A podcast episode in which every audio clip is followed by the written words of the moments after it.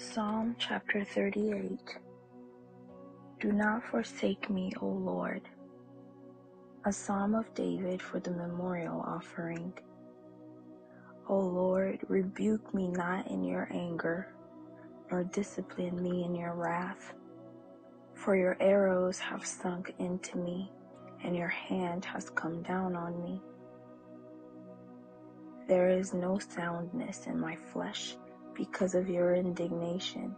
There is no health in my bones because of my sin, for my iniquities have gone over my head. Like a heavy burden, they are too heavy for me.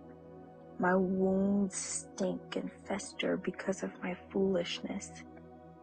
I am utterly bowed down and prostrate all the day I go about mourning, for my sides are filled with burning and there is no soundness in my flesh. I am feeble and crushed. I groan because of the tumult of my heart. O Lord, all my longing is for you. My sighing is not hidden from you. My heart throbs, my strength fails me, and the light of my eyes. It also is gone from me.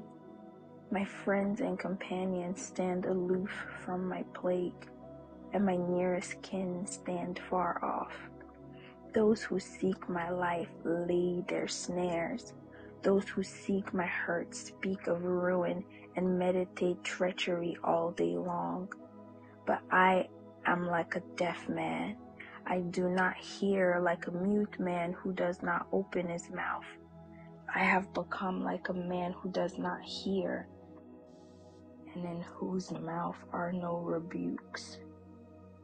But for you, O Lord, do I wait.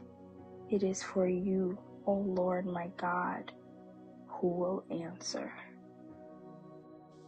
For I said, Only let them not rejoice over me who boast against me when my foot slips. For I am ready to fall, and my pain is ever before me. I confess my iniquity I am sorry for my sin, but my foes are vigorous, they are mighty, and many are those who hate me wrongfully. Those who render me evil for good accuse me because I follow after good. Do not forsake me, O Lord. O my God, be not far from me. Make haste to help me, O Lord, my salvation.